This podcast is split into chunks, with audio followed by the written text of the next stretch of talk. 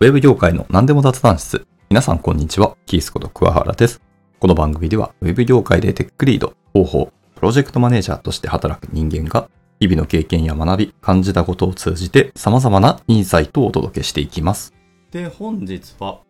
えータイトルになります。エンジニアはクリエイターでもあるよねっていうタイトルでまあお話をしようかなと、はい、思ってます。はい。で、えーなんでこんな話をしようとしたかっていうと、まあ、前回も言ったような気がするし、なんかどっかでお話をした記憶はあるんですけど、まあエンジニアっていう仕事ですね。仕事としてのエンジニアと、趣味としてのエンジニアと、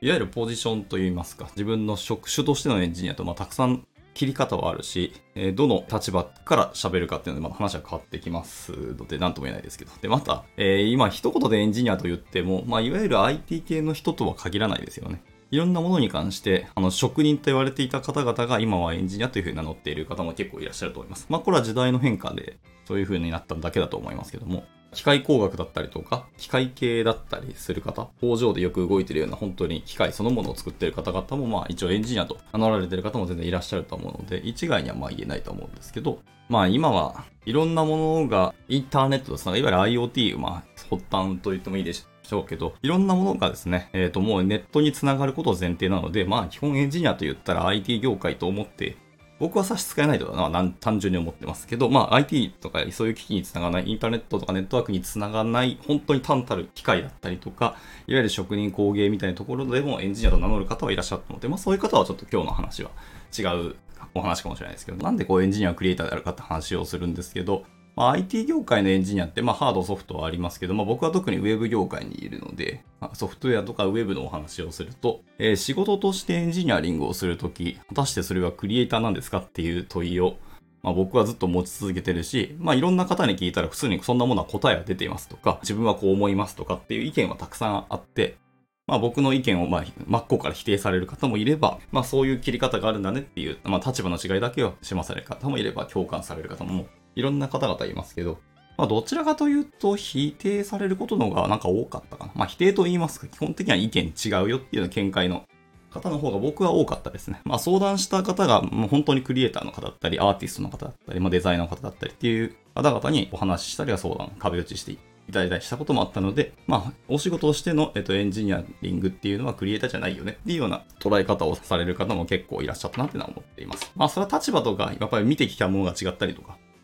本当にちゃんとしっかり美術とか芸術っていうのを大学から学んでこられて、クリエイターとして今頑張ってお仕事してるって方もいらっしゃると思うので、そういう方とまあもちろん比較されたら、それはエンジニアは違うだろうって思うかもしれないですけど、とはいえ、最終的に物としてこう具現化をするところはやっぱり僕らが担当する話ですので、まあそういう意味ではクリエイトしてるといえばクリエイトはしてるというので、はい、なので僕はまあ、エンジニアはクリエイターだよっていう立場で、まあ、物事を喋る人ではあるんですけど、ただ、まあ、いわゆる僕もスタッフ企業にいますので、事業としか、ビジネスとしてこういうことをやりたい。で、こんなものを作るとか、こういうことを解決したいっていうお話が、まあ、最初に決まりますと。で、それに対して、まあ、ハウとしてシステムを作るとか、アプリを作るとか、何かを自動化するっていう話に、まあ、つながって、要件定義、えーして、えっ、と、いろんな要件が定まると。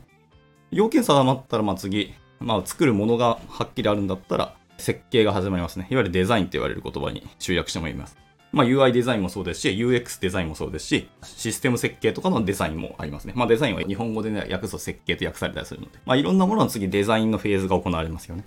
で、それが全部定まって実装という話ですね。本当に具現化みたいなところに来て。で、そこから僕らの領域にま達するわけなんですけど、特に僕はあのフロントエンドの領域にいるので、そこからさらにですね、バックエンドの方の API の使用だったりデータベースの設計とかが、ある程度骨子が固まってきて、最後本当にユーザーが使うところを担当するのがまあフロントエンドなんですね。フロントエンドはある種しわ寄せじゃないですけど、すべてが固まった後にやっと動き出すみたいなところが僕らなので、昨今のフロントエンドエンジニアは、納期にかなりシビアだったり、そこにすごいバッファーをつけたくなるのも、まあ気持ちとしては正直わかるなってのは思いますし、まあ自分もエンジニアとして、まあフロントエンドの開発をしたことは何度もあるので、最後しわ寄せをさせられるなっていうのはつくづく感じました。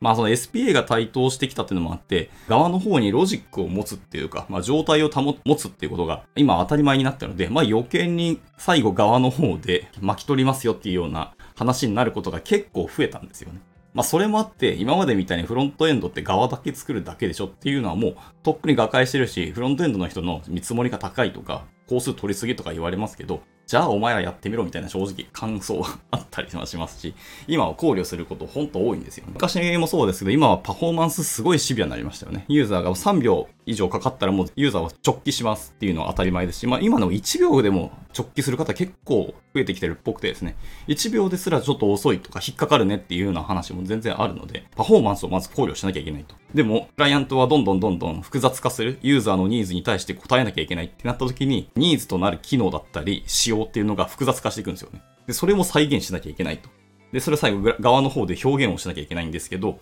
えー、そうするとパフォーマンスが大変になるし、そもそもそれの具現化のためだけに工数が思ったより見積もりかかるとかもあったりするし、で、昨今はアクセシビリティの話がやっぱりどんどん出てきてる。アメリカの方では対応しなかったら裁判沙汰起きたりですけど、まあ日本がまだ遅れてるだけだって、まあ時間の問題で日本もやらなきゃいけないという話は来てるわけで、本当にフロントエンドって大変すぎるなっていう話がすごくあるんで、フロントエンドエンジニアを抱えてる会社さんは、フロントエンドの人が見積もりかかるって言っても、そういうことを裏にいっぱい考えなきゃいけないんだよってことを加味していただけるとすごく嬉しいなと思いますけど、さておき、まあフロントの話がしたいわけではなくて、まあそうやって特にフロントエンドはいろんなものが決まりに決まりに決まって最後、じゃあ表現よろしくねって投げられるので、果たしてその最後再現するだけのポジションの人たちはクリエイターなのかっていうのがとても僕としては良い問いではあるし、これは問い続けていきたいなっていう思いもあります。で、でもこれはバックエンドの方もほぼ一緒だと思ってますね。やりたいこととかビジネスとかは定まってて、まあ見た目とか振る舞い的なものももうデザイン、UI の、UX の方のデザインで定まっていると。じ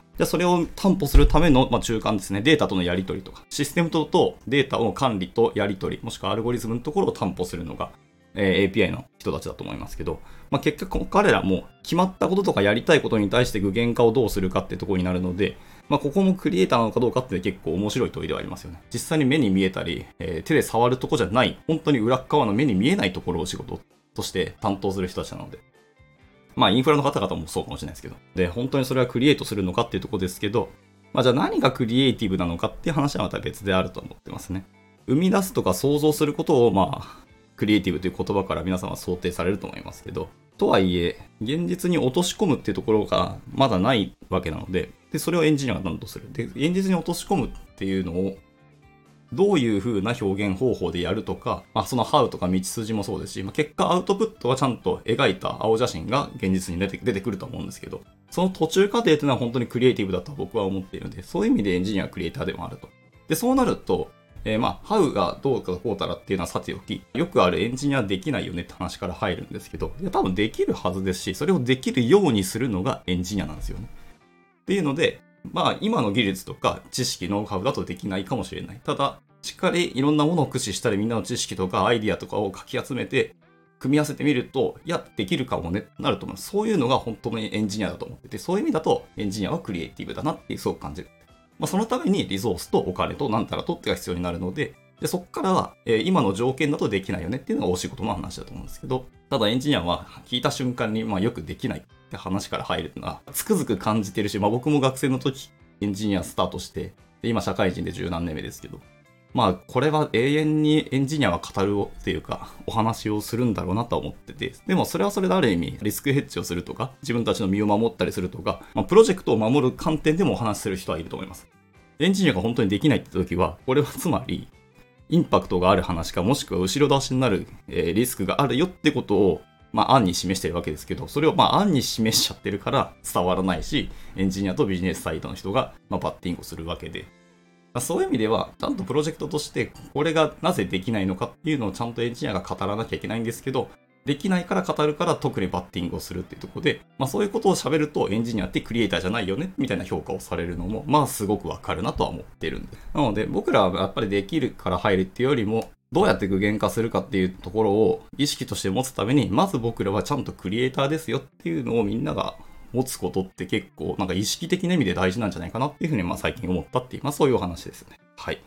えー、前置きすげえダラダラって結論だけ一瞬で終わるんですけど、まあ今日はそういう話がしてみたかったってところです。まあいろんな意見あると思いますし、皆さんのご意見とかもちょっとまたこれ聞いてみたくて、で、これは一生多分僕は悩み続けるというか、自分にも問い続ける言葉で、もしかしたらどっかでやっぱり違うじゃんってなるかもしれないですけどね。はい。でもなんか面白い問題提起だと思うので、皆さんの方でも考えていただけたらなんか嬉しいなと思っております。はい。じゃあ、こんなところで今日は朝活終わっていきたいなと思います。じゃあ今日は僕がこの午後から AWS セキュリティフォーラムジャパン2023にちゃんと行けるように、今から仕事が頑張っていきたいと思います。はい。今回はこんなところで終わっていきたいと思います。いつも聞いてくださり本当にありがとうございます。ではまた次回の収録でお会いしましょう。バイバイ。